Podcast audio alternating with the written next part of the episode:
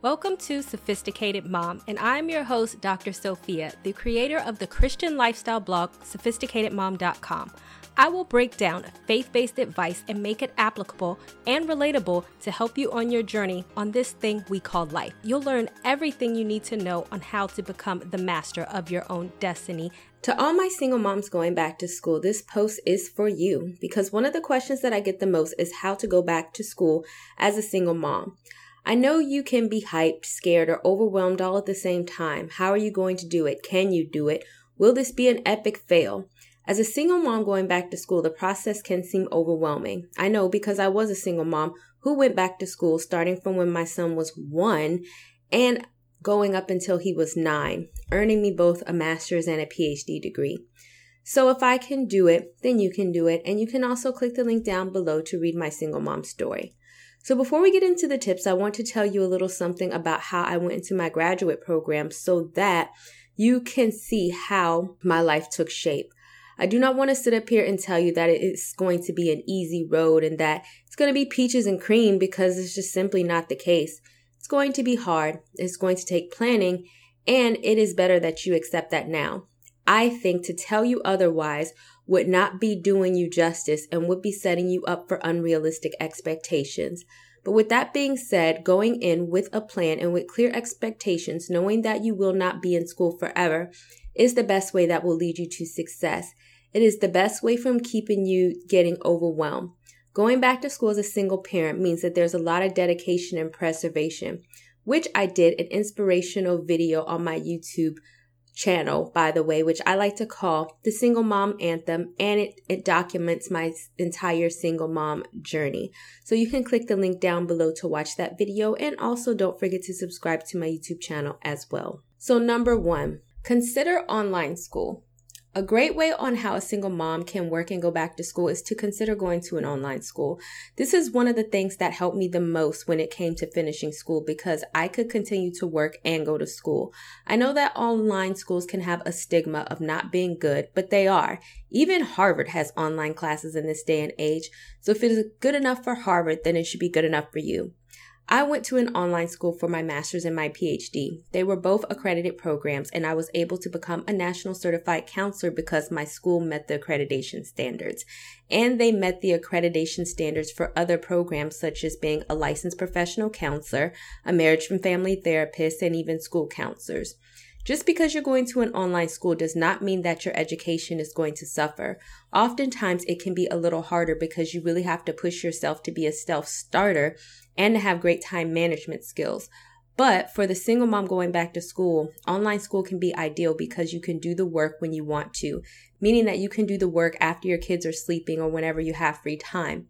That means that you do not have to find a babysitter just to attend classes. And if you are a working mom, you can have the flexibility to get your work done around your schedule. For me, this did mean staying up later and getting less sleep to finish my homework. So unless you have someone who's just going to provide for your entire lifestyle, then you may want to consider going to an online school and consider keeping your job.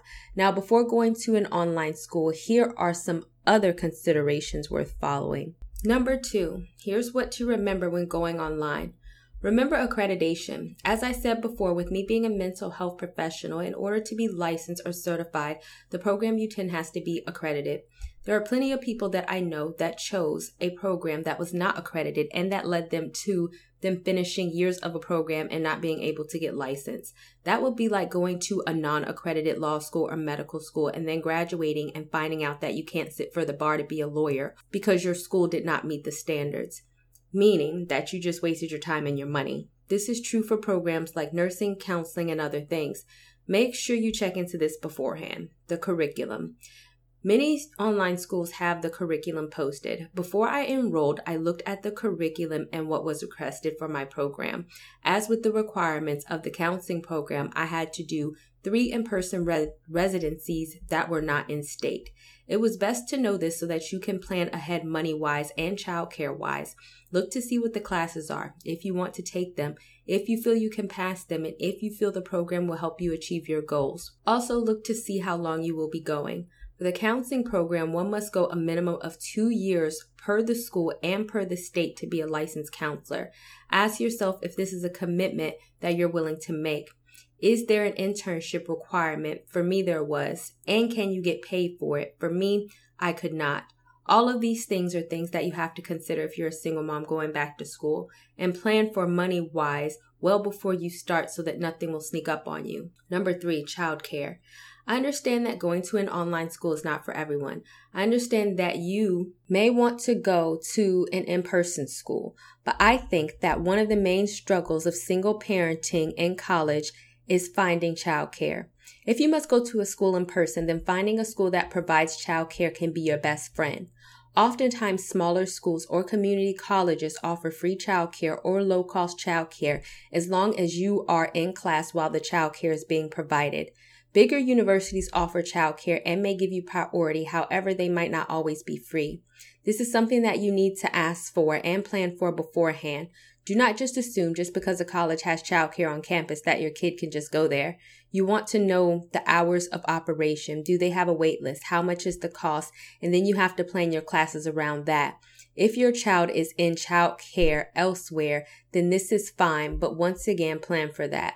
Even in my undergrad, my latest classes ran ending at nine thirty p.m., meaning that if you plan on taking later classes, you need to make sure that the current childcare is open late and you can get to the childcare before they close and to pick up your child, and that you're not going to be too exhausted to do that.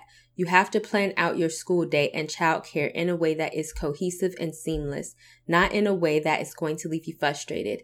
If you need extra money, then it may be beneficial for you to also check out my video down below. And sometimes you might need extra money for childcare, and it's how to hustle as a single mom now and in the future. Number four, community college. For single moms going back to school, don't limit yourself to just a bachelor's degree because community colleges have come up in the world. Back in the day, community college only had a two-year degree, and, and now that is not the case. Some community college even offer bachelor's degrees. The great thing about a community college is the cost. They cost way less, and they offer a bachelor's degree in way less time, and they tend to be more flexible. Community colleges offer certifications, and you can get a great paying job just by going to community college for a year. If your dream is to get a bachelor's degree in this day and age, you can do that at a community college and still save money.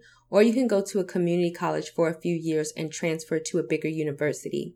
As many community colleges may partner with larger universities and have guaranteed admissions once you finish at a community college. If you don't want to rack up a bunch of student loans or are on a budget, then community college may be the way to go. As a single mom who is going back to school, here are some things you may want to consider when going to a community college. Number five, what to consider before going to a community college. Can what you do be accomplished with an associate's degree? There are some community college degrees that prepare you to enter the workforce right away. For example, the following degrees are offered at a community college, and you can get a sustainable job with decent income, or in some cases a great income, with these associate's degrees. So think of what you want to do. Do you want to start your own business, work in a certain field, and get experience and go back to school later? Or only want to go to school for two or three years and not four or six? All that comes into play for single moms going back to school. Here are some of the degrees: broadcasting, cardiovascular sonography, medical assisting, medical billing and coding, anesthesia technology, legal assistant or paralegal, hospitality management, culinary, automotive engineering, mechanical engineering, certified nursing assistant, registered nurse, wedding planning, event planning. Number six, before going back to school as a single mom, please do your research. For single moms going back to school, you want to try to pick a major that has a good outlook career-wise, and also something that you enjoy. I should say that too. But do not get so caught up in choosing something that you enjoy that you go back to school for something that is very unrealistic, that you're not going to get a job, or there's not a job market in demand for what you're getting a degree in. After you graduate, you'll want to get a job with a decent salary as soon as possible. You will want to get into a field that has a great job outlook and not one that is going to be replaced with computers in the next year. Try to get a job, jumpstart on your career by getting a job that is related to your major while you're in school. This can help you land a higher paying job once you graduate and give you great hands-on experience. It will also help you demand a higher salary and make you more of a desirable job candidate as well. Doing your research consists of determining job outlook on your career field. There's no reason to get into a job that has to do with D V Ds, cassettes, or V H S production because those things don't exist in our world today. But degrees like M B A, nursing, or the computer field are very versatile, and you will more than likely always be able to find a job. Also, research jobs you can apply for while you're in school, internships that are paid if you can. That will give you a job when you graduate, which I have a video on how to do an intensive job search that you can watch down below. And do this before you start school so that you have a better understanding of what your job salary will look like once you get a degree. For example, it may be better to get an M B A if you want to go into business as opposed to a master's in interdisciplinary studies if you want to go into business. Make sure before you dive in school, the major is something that you also want to do long term. The last thing you want is to go back to school and to get into pre-law only to discover that you don't want to be a lawyer. What a waste. You can check out my blog on how to pick a career based on your personality by clicking the link down below. If you're unsure what to do, then once again, choose a versatile degree that will give you many options. A mass communication degree is good in many areas, or human resources. Businesses are all degrees that you can choose multiple career paths. If you choose to be a nurse, then you are pretty much stuck in that field. A mass communication degree may afford you more opportunities. You can also check out my Single Mom Level Up story where I talk more in detail when I went back to school. Number seven, choose a field you're already in. I wrote about this in my How to Stop Being Unem- Underemployed blog post, which you can click the link down below to read, and while you are getting passed up for a promotion blog post. When you are a single mother, then it is highly likely that you already have a job or are in a career. Going back to school and getting a degree should be the leverage that you need to get a promotion in your current field, and it should be a lot easier for everything to pay off for your highest good. First, when you graduate, it is a lot easier for you to get a promotion at your current job. Second, it is it is a lot to demand more money and get a better job if you have both degrees and experience in a certain field. Third, the company you work for is more than likely to offer you tuition assistance or work with you on your schedule if they feel the education you are getting will help you, you do better at your job or benefit the company because of what you're learning. Number eight, be real with yourself and don't make any excuses. I touched on this earlier in a post, but you have to be real with yourself and what is required. Single moms going back to school is not an easy task. I know that single moms have tried to go back to school and they have dropped out. That is not to judge them or anything, but I think that many people leap before they look and then they fail. For single moms going back to school, it sounds all nice and inspirational, doesn't it?